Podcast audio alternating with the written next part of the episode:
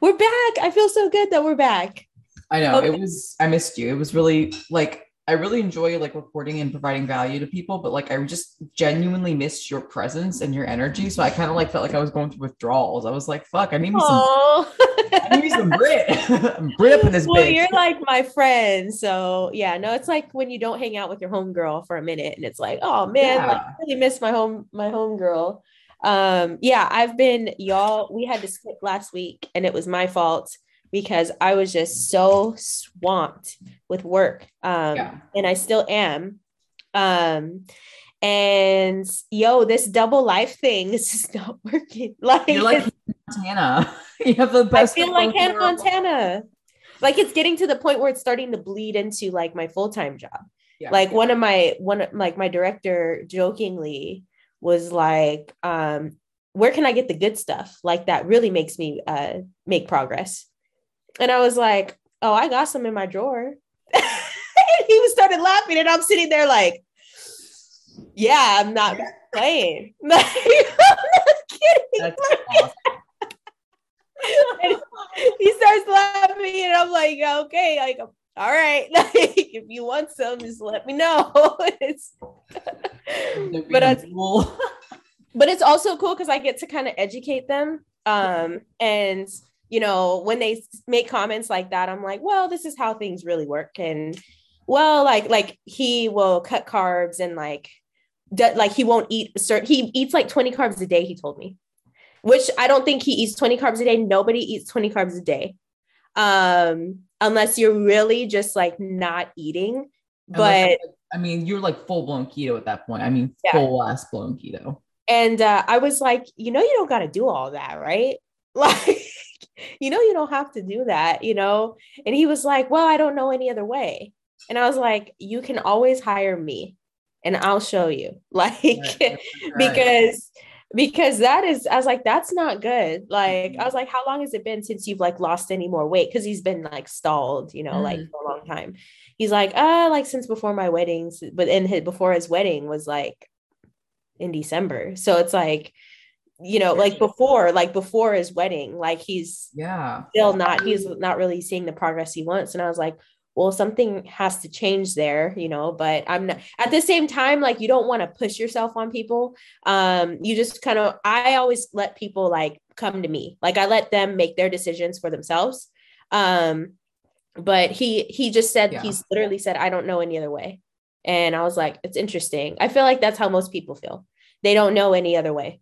Um so a lot of like it's a lot of educating around there like there was another coworker of mine that asked me he was eating a, a protein bar and he was like i bet you eat a lot of these huh brittany and i go actually no those No. are so shitty Uh, like sometimes i'm mean about it sometimes i'm like no those are probably that's actually one of the most unhealthy like foods that you can eat like real. like if you go on like those stupid like what are the top 10 unhealthiest foods online you'll find protein bars on there Yeah. they're like candy bars like protein. Yeah. yeah with protein like and so and i was explaining and i was explaining why i would just rather eat a meal um Yeah. and he was like ah but don't people use these as like meal replacements and i go yeah but it's not a meal like that's it Yeah. doesn't have like the the micros and what you need and honestly there there are lots of fat and lots of carbs like sure it's a meal but it's a it's not a meal that you want like meal. yeah so um yeah it's a lot of teachable moments with them so yeah. That's awesome. That's awesome. Well, uh, good for you for being like a shining light.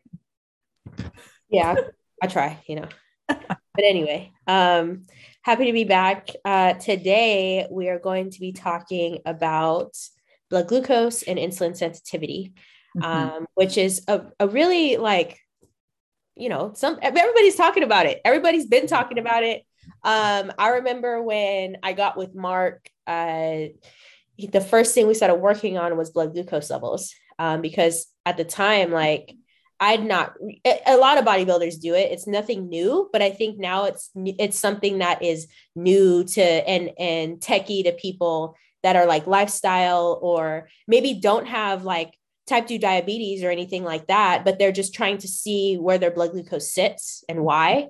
Um, and it's honestly a good marker for stress and where Yeah. you're stressed to me, that's where I like to use it for my athletes.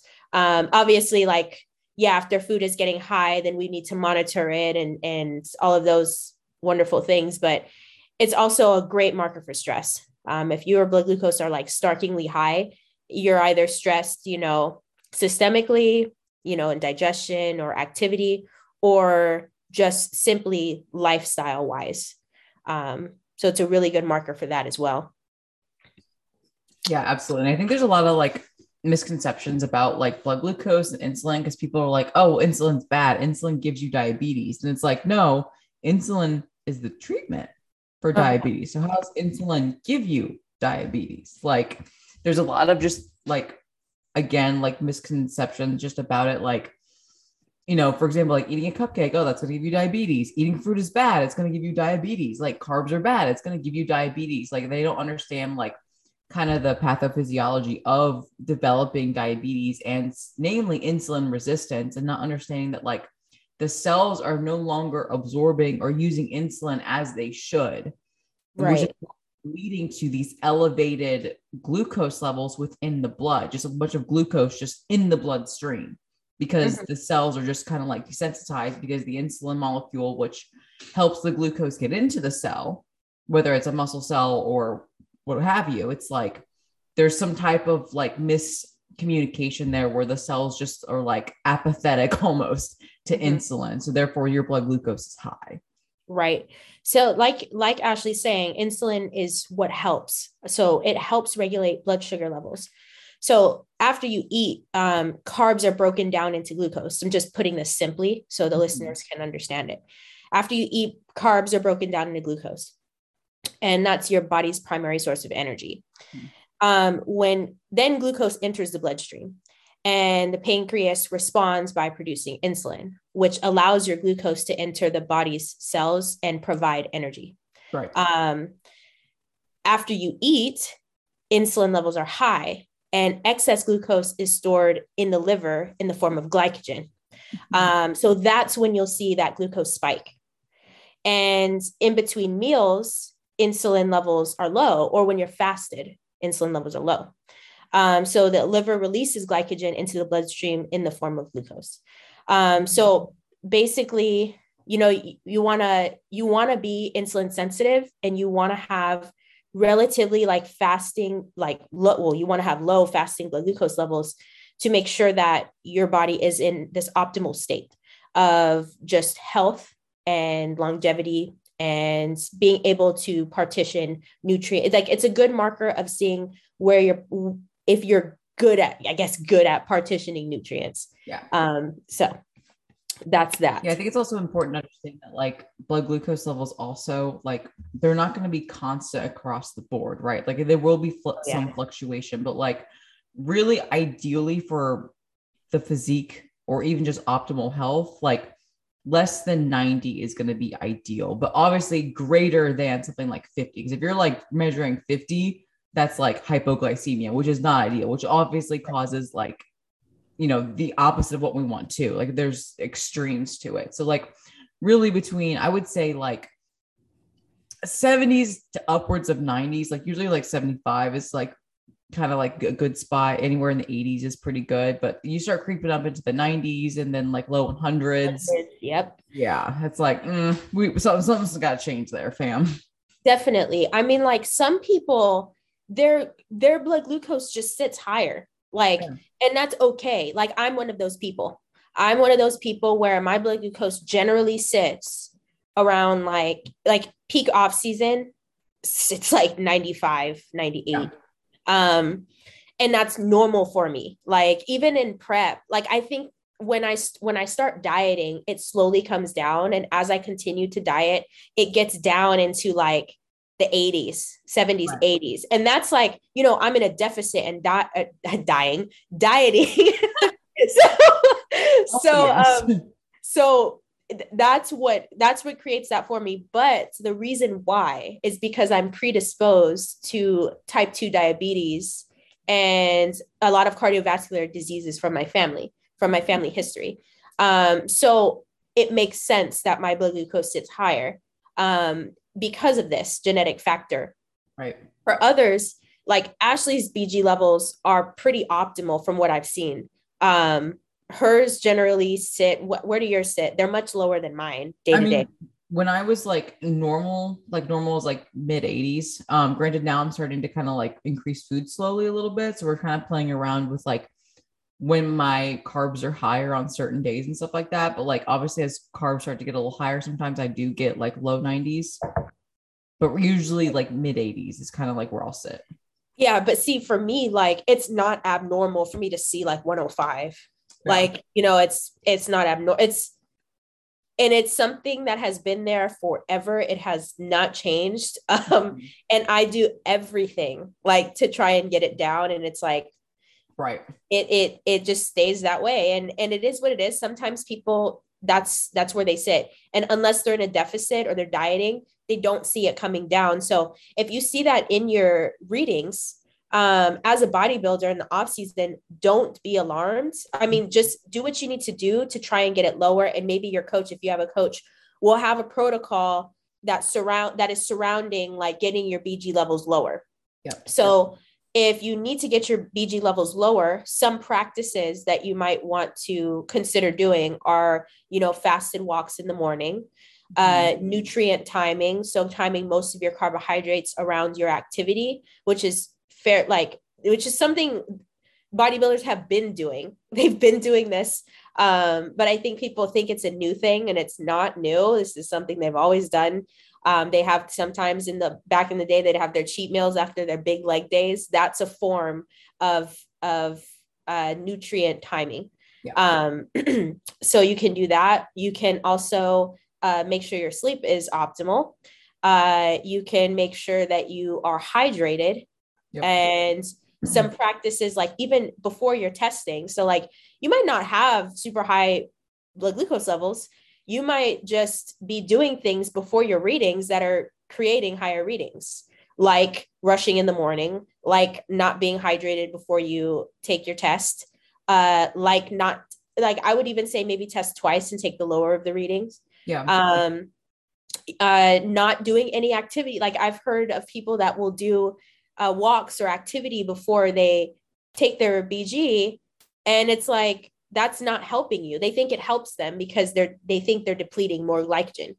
And that's not helping you. It's putting you in more of a stress state.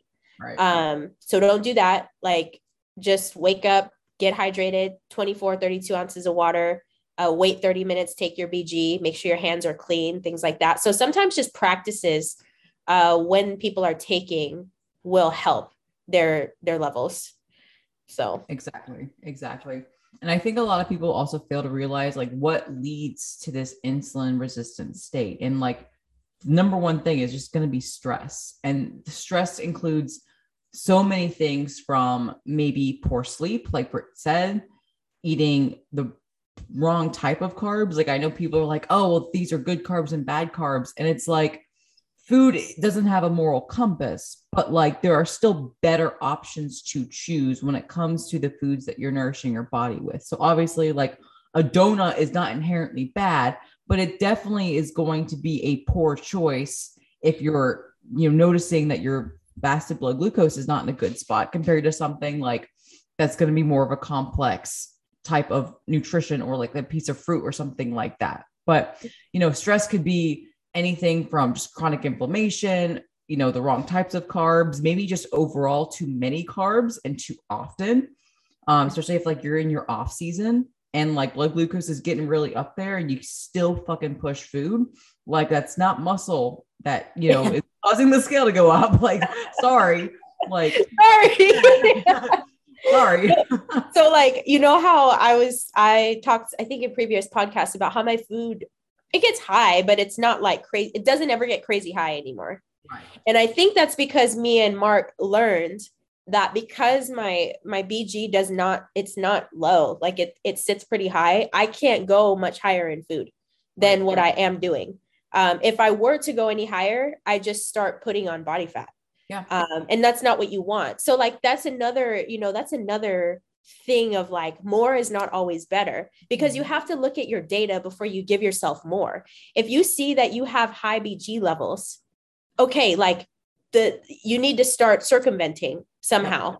Um, you need to start looking at that and that needs to be the focus. The focus is no longer like we need to put in more food so you can grow. The focus is we need to get your bg levels down so you can grow.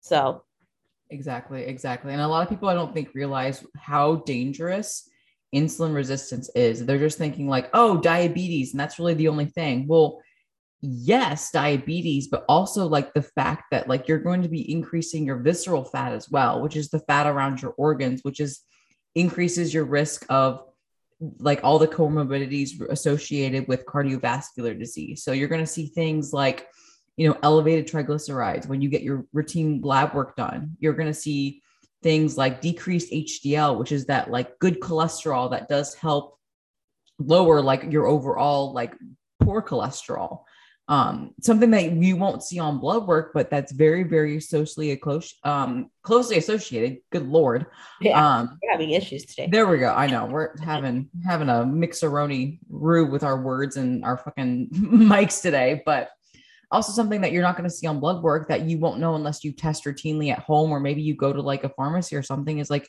it can also increase your risk of hypertension too like having high blood pressure so like mm-hmm. these are some things that like you have to realize that like insulin resistance can contribute to all these other things, not just diabetes, like poor circulation. Like it's very common for like someone who, who already has diabetes to have nerve damage or poor circulation and they have to get like limbs amputated and stuff like that. Like people just don't realize how bad diabetes can get. They just are they see that one guy on the commercial that like talks about diabetes and they think it's funny and it's yeah. not funny. Like it can cause some serious fucking shit and kill you. Mm-hmm. Mm-hmm. Yeah, and also remember like high circulating insulin and glucose levels allow for massive cellular like dis I, I call it destruction like and yeah. inflammation. So we're not trying to scare you, but you don't want to be inflamed. Like you don't mm-hmm. inflammation causes a lot of issues in bodybuilders. Chronic chronic Chron- inflammation. Chronic inflammation. Because training is cute, and you do want that acute, but chronic is like the bad news bears. Yeah, and uh, and you can fi- you can kind of see where that's happening. Um, if you sometimes if you look at BG levels and overall health, um, and also obviously blood work, um, but you know you you want to do what you can to lower inflammation and increase cardiovascular health. So you know one of the like a supplement that we that we take uh, with morphogen is morphomega. So um, that usually helps with a lot of like cardiovascular support and anti-inflammatory. I'm not saying it helps with uh, bg levels and insulin resistance but it certainly helps with cardiovascular health um, and so it you know what we're basically talking about it's kind of it's now that i'm now that we're kind of talking about it it's a little difficult to to not go in other areas to talk about after insulin resistance and bg levels. It's easy to just get start getting into cardiovascular disease because nothing works in isolation mm-hmm. you know? Um but anyway that's just my little like rant. Um data that can easily be skewed. So, like, I want to talk about um, what can skew your data. Um, and one, obviously, is perceived stress. So, perceived stress is going to be huge. Um, toxins. So, toxins in the body uh, can skew your data. So, if you are an avid drinker and you find that you have hormonal issues and high BG levels, that needs to stop. Um, so yeah, I, I don't know any other way to say that. Um, even caffeine. So like caffeine, having too high of caffeine can skew your levels as well. So that might be something you want to look at if your levels are really high. Um, and also like for the for women, right? Like we have a menstrual cycle as well. So that's why it's it's important to look at the trends in data for your for your BG levels um, because you might find that they're higher at certain times of your menstrual cycle or your menstrual phases. Um, and so take that into consideration too. Like your body's in a stress state during this time. Um, and it might be a little bit higher. So don't freak out if it is. It is what it is. Um, it temper the menstrual cycles can temporarily uh, cause insulin resistance just temporarily um, because of the stress that's happening in the body at the time. And then also some something that people don't think about um, are like CNS fatigue, um, just fatigue in general, and being overtrained can cause high blood glucose levels.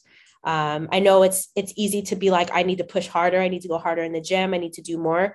Um, but sometimes it's you just needing to pull back, um, and that's what's skewing your data. Um, and do you have any that you can think of, Ashley?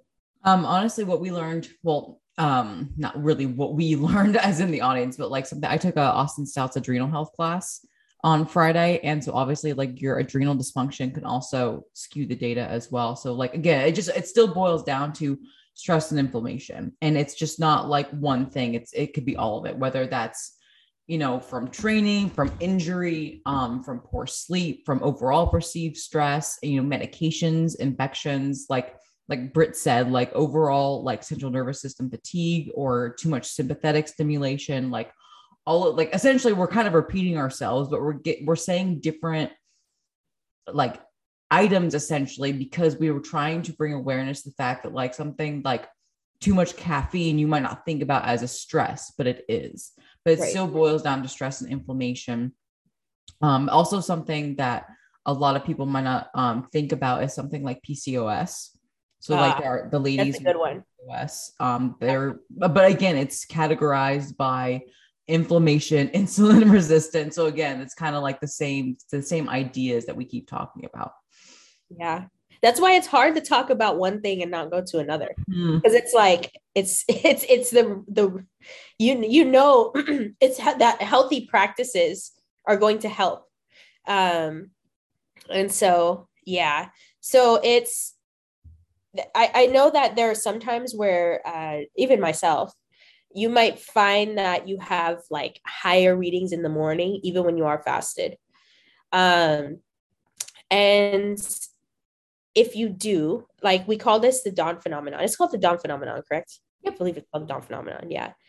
Um, and if you do something that I implement with with my athletes is I'll have them take or like let's say you wake up really early like let's say you wake up at like me i wake up at like five right now because of work so it's it, it'll be if i were taking my bg levels every single day which i'll i'll try to take them on days that i wake up a little bit later um, i find that my readings are higher like just because i'm like popping up and i have to get ready for work yeah. and so that skews my data um, so if you don't have the time like to to wake up and take your BG levels and feel like they're actually accurate, what you can try to do is do postprandial blood glucose readings.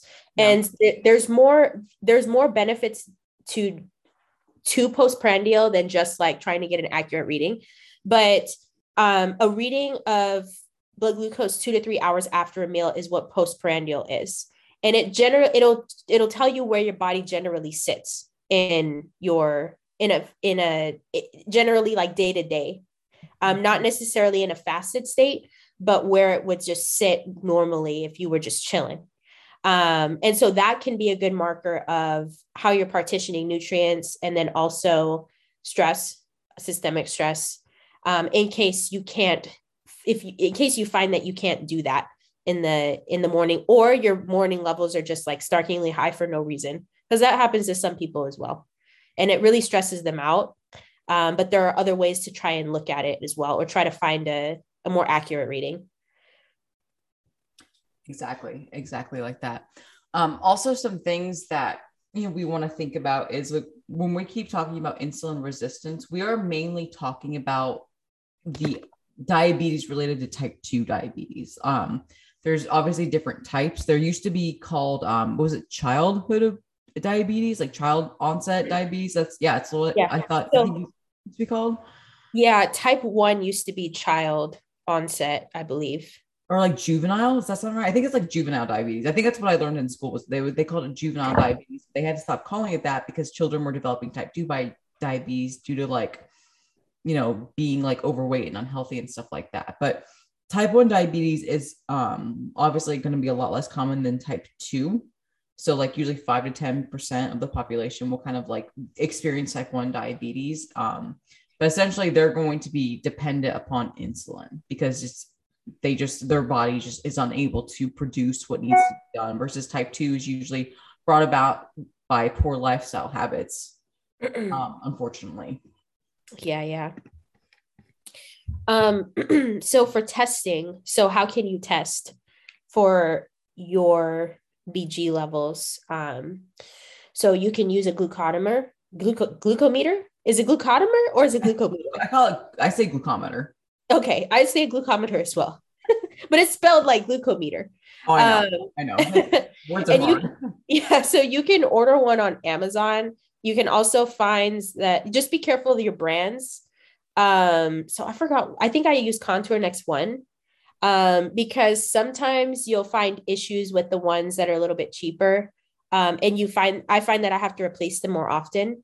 Um, like Care Touch is good, was good, and then like it broke like after like a month of using it. Like, so just try to find what, just try to find a glucometer that is not super cheap because you have to understand like you're going to get what you pay for yeah. and you want to you want to invest in one that's going to work for you um, make sure you get a lancing device um, and test strips that are the same brand as the as the glucometer glucometer yeah. fuck like yeah i actually use cvs brand because if you have an hsa like uh, you can use your hsa to mm-hmm. pay for it so i use my hsa to pay for my glucometer my test strips lancing devices alcohol pads Mm-hmm. um, stuff like that for just practicing good hygiene. Yeah. Um, oh wow, I want to. I wonder if I can do that too. Probably, yeah. I mean, yeah. the diabetic care, like obviously, like you might not, you don't have diabetes, but you can still use that like HSA to pay for that shit. That's what I do. Pro well, tip. That's good, for, that's good for the listeners to know. Like, because I didn't know that. Yeah, save that money. Come on, it's like it's all pre-tax now. Come on, save that moolah. Yeah, I like definitely need that right now because there's a lot going on in my life, financial wise. no, I feel that. I feel that. Oh my goodness gracious! But no, I mean, like a lot of the things that we're talking about like are very practical but i want to also caution the listeners and to understand that like testing every day could maybe cause a little bit of excess stress too. And especially if you're stressing about testing, then like you're kind of shooting yourself in the foot. It's like you're trying to get an accurate reading, but you're also stressed that like, oh, maybe one day you didn't sleep well and it was like triple digits. And then now you're like kind of setting yourself up to, well, what if it's triple digits tomorrow? And what if yes. it's triple digits the next day? Do I have diabetes? Or you could just be stressing yourself out to a high high blood glucose state. So like I really wouldn't be testing your blood glucose really without the direction of a coach unless you are someone that can kind of take the data and not be emotional about it, which is very rare. Yeah. Um, you, just might be stressing yourself out taking it and just you know like i said like doing all the things that um we talked about causing high blood glucose and they just like making your life more miserable yeah i am um, I actually don't take my my blood glucose levels every day because of that. Um, but my coach doesn't need them. Um, we yeah. know like it, we know they generally sit high. So for me to see it all the time really is just like, uh, you know, it's like yeah. every time I get a reading, it's like above 90 high 90s 105s like mm-hmm. um and so at this point it's just better for my mental health to not look at it. Now, I know it's probably a thing where it's like, well, why wouldn't you just try to get it lower? But when I say like that, people just sometimes sit like a little bit higher. That's what it is. But it it's it's not without stress on my end. It's not without like me looking at that every single time, and I'm like, oh man, I wish this were like an 80 or like, yeah. and so it's sometimes better for your mental health to take a step back. If if it's something that is stressing you out if it's not then and like you're unemotional about it then fine. I'm emotional about it. I'm emotional about everything. Um i'm emotional about like i had a check-in with mark and i was mad because i didn't uh i didn't reach the goal that i thought i could. And he was like you checked off all the boxes this week like you killed it this week there's no reason for you to be upset you know like so for me like I, it's not a good idea for me to see numbers all the time and you might find that with yourself or with other athletes Um, and so it's but maybe a good idea to only do it like three times a week instead of every single day. At least you get some sort of data. Um, or like even with weight, I see that with weight with with uh, athletes as well, which is a big one. Seeing their mm-hmm. the scale all the time is hard. Like so, you might want to have a coach that does that allows you to maybe pull back on it a little bit when you feel that. But then when you feel better, like when I start dieting, right? Like I'll feel fine to be able to take my BG levels every day because I know I'm going to get a reading of like 80, 90 and it's going to be like, oh, okay, I'm, I'm healthy. I'm good. But in the off season, it's really difficult for me. So I could not feel you more, dear. Yeah. Yeah. So- I know so, uh, Britt kind of touched on briefly um, earlier about fixing insulin resistance, but I think it's good to also give some practical advice when it comes to trying to fix insulin resistance or at least maybe make your cells a bit more responsive. And we can go into um, carb timing. And so meal timing, nutrient timing, placing your carbs around your peri workout window. Like it doesn't have to be anything crazy, especially if you're new to this. You could start off about 50% of your carbs um, your total carbs for the day around your peri workout, and then obviously titrate up as needed. Um, I personally use, I would say 85% to 90% of my total carbs for the day around training, just because like it's what I prefer. Like I just don't want to eat a bunch of carbs like outside my training. Not that it's necessarily bad. It's not like I'm struggling with insulin resistance. It's just more of a personal preference. Like I'd rather just eat protein and fat kind of the rest of the day. Um, and which I think, oh, go ahead. I was gonna say, you know, it also depends on where you're at, like off season wise too. Cause like sometimes when I when my food gets higher, like and I find with other athletes as well, when their food gets higher, it's hard for them to keep it at like that 85, 90 because their digestion around their workouts is shunted with a lot of, yeah. of stuff. Right. And so especially smaller women like myself, like I was when I first started this like able to do 90%. Now yeah. I can no longer. Like I can I have been in I've been eating for so long, like for so consistently for so long that I can't have like 90% anymore, at least at the macros that I currently have. Yeah. Um, but when like when my food gets lower, right? Like then I can start doing like 90%.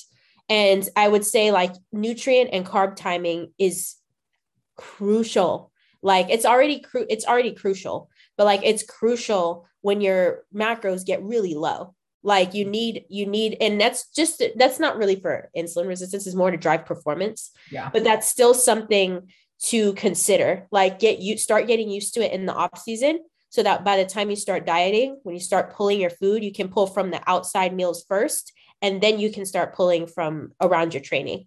Um so just to be practical and so you're used to it yeah. so that you're not caught off guard that like you know you have two meals that are trace carbs as that's hard for some people. Mentally that's hard for some people to do. Um yeah no 100% i just get so fucking sick and tired of eating that i'm like if i don't have to eat carbs outside my training i can drink my carbs. I'm like fuck yeah let's go. So yeah i would say um especially in the off season like managing blood glucose and uh your your training it's going to be important to do like most of your carbs around your training and and be you know moving throughout the day. Like i think off season is is is a time to grow but it's also a time to be healthy. So um don't just like sit on your ass like when you have you know your big meals like that go get a walk or um make sure you're training around it because that's that's going to help you and it will help your body composition too like when I started nutrient timing, um, my weights like stayed the same, but I looked completely different like a weekend.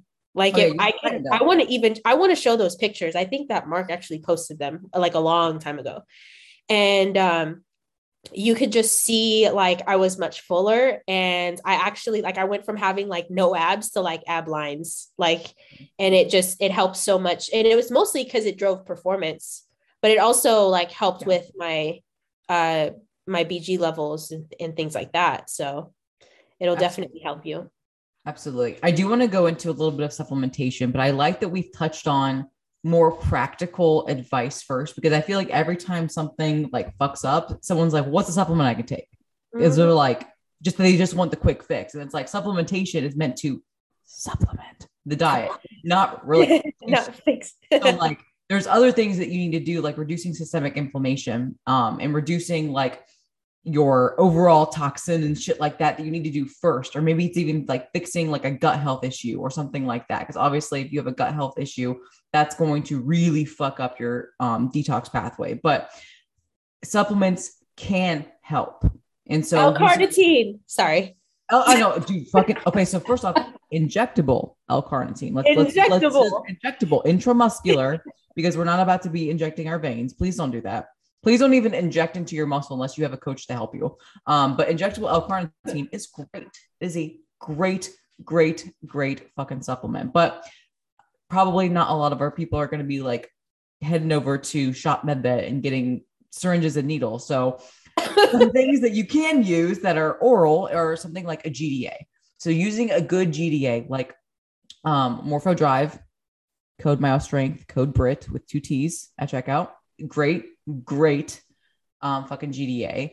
Um, I know Revive has a GDA. Um, I know Mark also said Matador Project 80 was a, is a good GDA. I've used Project yeah. Matador before. Um, but those are great to use around your big carb meals, whether it's training or even on like rest days if you like group your carbs. Actually, I have a bottle right here. Oh, look at you. I know. I know. I'm so on it. It's like right here in my face. like, no, yeah, no. Uh, GDAs are awesome. Um, and Morphogens is obviously the best um, because we're biased and we're going to say it's the best. Um, but basically, what they do is they increase insulin sensitivity. Uh, they they help with uptake and um, carb depletion, well, depletion, lol, uh, de- deposition. Um, and a lot, you'll hear a lot of people say that GDAs like push oh. the carbs into the muscle. Yeah. I've seen a lot of people like but, uh, GDAs, and it's like, yeah, like they they get it's either you're in the camp of GDAs or you're an anti GDA, and like honestly, you want to get a good one, but like they're not gonna like like use them. Like they will help. They do help. Um, and then yeah. also a product Morpho Prime is really good too, but that's not a GDA. It's yeah, not a GDA. Morpho Prime is really important, especially for people that are enhanced. Um, mm-hmm. just for that, just for that support, organ support. Um, so yeah. if you if you want more info on those supplements, uh, it's they're on Morphogen Nutrition, but I use both of those products. Um, and I will they're one they're both two they're, these two are a couple of like my mandatories that i'm like even though morpho drive for me right now is optional i still take it oh, uh, because I, I just find that the benefits just help me especially with some as someone who is like their their levels generally sit high right like of course like we i need to do the practical things which i do but these things just sort of help and assist me in continuing to progress. Um, so I'll do the extra, I'll go the extra mile for it. Um, and Morpho Prime is, I love Morpho Prime. I might like it. I might like it more than Morpho Drive, actually. I like them both because like Morpho Drive is kind of like more that instantaneous, like in the moment, whereas like because uh, Morpho Prime has berberine in it, it's going to help to also increase glucose uptake as well. But also, again, we have extra organ protection, so right. it, it's good. It's good. But we both like pooped our pants over L-carnitine. So I want to talk about L-carnitine. Yay. Because it is a really, a really fucking cool supplement. But again, again, I cannot stress home, I cannot drive home and stress the point enough about it being injectable. Like there's lots of orals and liposomals and shit like that. But like the most bioavailable is going to be intramuscular administration. So if you're not comfortable with that, I would save your pennies and not buy oral. I just that's just personal personal bias there. But also what, I want to I, I want to say something. So just because something's injectable doesn't mean it's terrible for you. Like and it doesn't mean that it's a drug either. Um so I, people inject like B vitamins, you know, and they they have to because they're deficient. Yeah. So and if you if you put it that way and, and understand that like injectables are not always gear, like to the to the point that you think, um i think you'll if you are uncomfortable with it you might start to kind of let your guard down a little bit because at first I was like, I remember Mark asked me to start taking L-carnitine and I thought it was going to be oral. And he was like, no, it's injectable. And I was like, at the time, natural. And I'm like, is that gear? Like, you know, just because it just because it's injectable, you know, like just because it's injectable, I'm like, uh, dude, like yeah. I'm not ready for that. Like, and um, and so just I, I want to say that just because you'll understand you'll find the benefits of like things like L-carnitine and be open-minded to them if you understand that like not everything injectable is going to be like something super advanced or or risky or anything like that. L-carnitine to me is just L-carnitine. It's like it's just like creatine, but it's not creatine. Like I'm not trying to compare them, but like you know how no, but you know how people think creatine is a is a drug? Like they think like, yeah. oh my God, you're taking creatine. You must like, no, like same thing with L-carnitine for me. It's like, oh, that's nice. But anyway, everyone has everyone has different comfort levels, but just because something is injectable does not make it a drug. Agreed. Um, I just want to say because there's like injectable glutathione too. Yeah. because we thought NAC was going to be like super banned, and so everyone was like, "Where can I get injectable glutathione?" Oh my god. Lord Everyone was scrambling. Everyone. I still have like 12 bottles of NAC up in my cupboard. Like I bought like 20 fucking bottles of NAC thinking that I would never be able to get it again. So it's fine. We cool. we, we stopped. But now you just have all this NAC. Yes. Also, another reason why you should buy Morpho Prime because it has NAC in it. Mm. Hey. when we haven't Ben on the podcast, I feel like all we do is talk about his products. We ooh, we should get Ben on the podcast. Ooh. Oh, I would love to have him on, but he's been on other people's stuff lately. I know. He's been on like spadas and yeah. Anyway, L-carnitine. Sorry. We're getting so hype over here. We missed each other. yeah, we have. Okay, so in insulin sensitivity and L-carnitine benefits. Um, prevents an increase in buildup of fatty acids and stimulates glucose uptake. Um, so this would prevent insulin resistance theoretically. Um, and then also, um, what was I thinking of? Oh, mitochondrial activity. Oh. Increases like the size and density and the count of micro mitochondria to help you build muscle faster. Um, and then obviously like beta oxidation, like I would say lightly, um, but most mostly to me, like L-carnitine has the benefits of helping insulin sensitivity. Right. Right. And there are other things obviously like talking about like anabolics and androgen effectiveness, but I think that's kind of like beyond the scope of this podcast. But it is a really a really cool um supplement and definitely beyond the scope for now. For now, for now. Now. Like goes dun dun dun. like but um yeah so l-carnitine is great um that's the point of all this but if you mm-hmm. if you want to if if you want to where can where can we plug people to get l-carnitine amino asylum yeah. I use amino asylums. Um i do have a discount code i'm pretty sure. I think it's myo strength 20 yeah so if you want to i don't have a discount code with them. Um but if you need that l-carn go ahead and do it. Myo strength 20 yeah save you discount.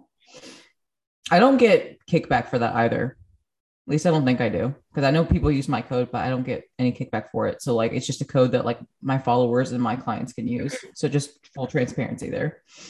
Okay. Well, that's good. Now I know that it doesn't help you, so I'll just uh, use someone else. I don't think it. I don't think it. Does. It has to. It has to.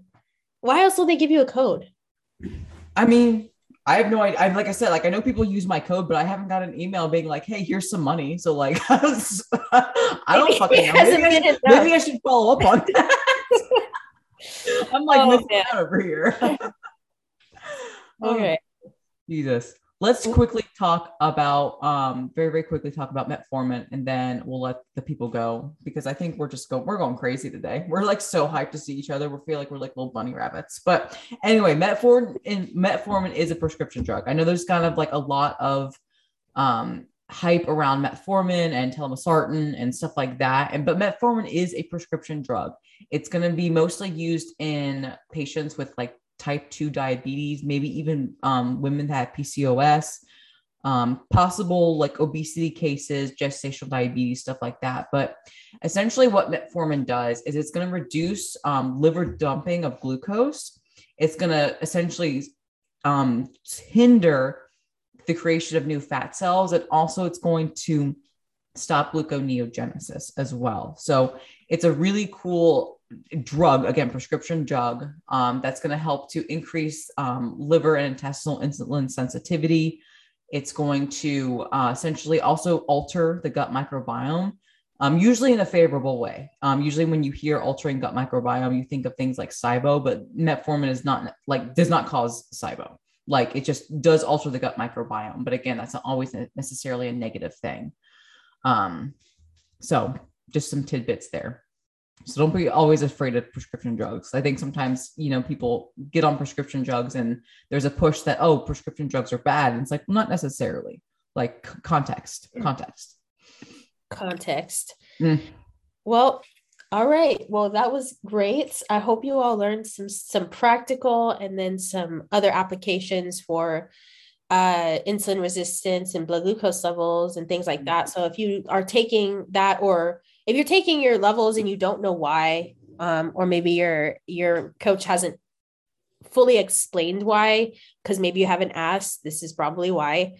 Um, and uh, it's definitely beneficial for everyone to do. I mean, like athletes aside, being it's it's beneficial for everyone i think um, and i do think that it should be not just in the general population something that people with diabetes look at but just people in general look at all the time um, to especially as a preventative thing like as a being able to see where you're at so you can implement practices that are preventative for type 2 diabetes um, and cardiovascular diseases and events um, or negative ones rather. Um, so yeah uh, if you aren't taking your BG levels, start taking them. And um, if you don't know why, then just rewind and listen to the rest of this podcast.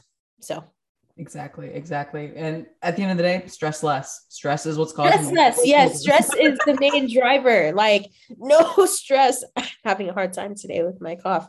Um, yeah, stress less, and you will see benefits in your life and your blood glucose levels. The more you know, but you know. See you guys. Thanks for listening. Peace. Peace.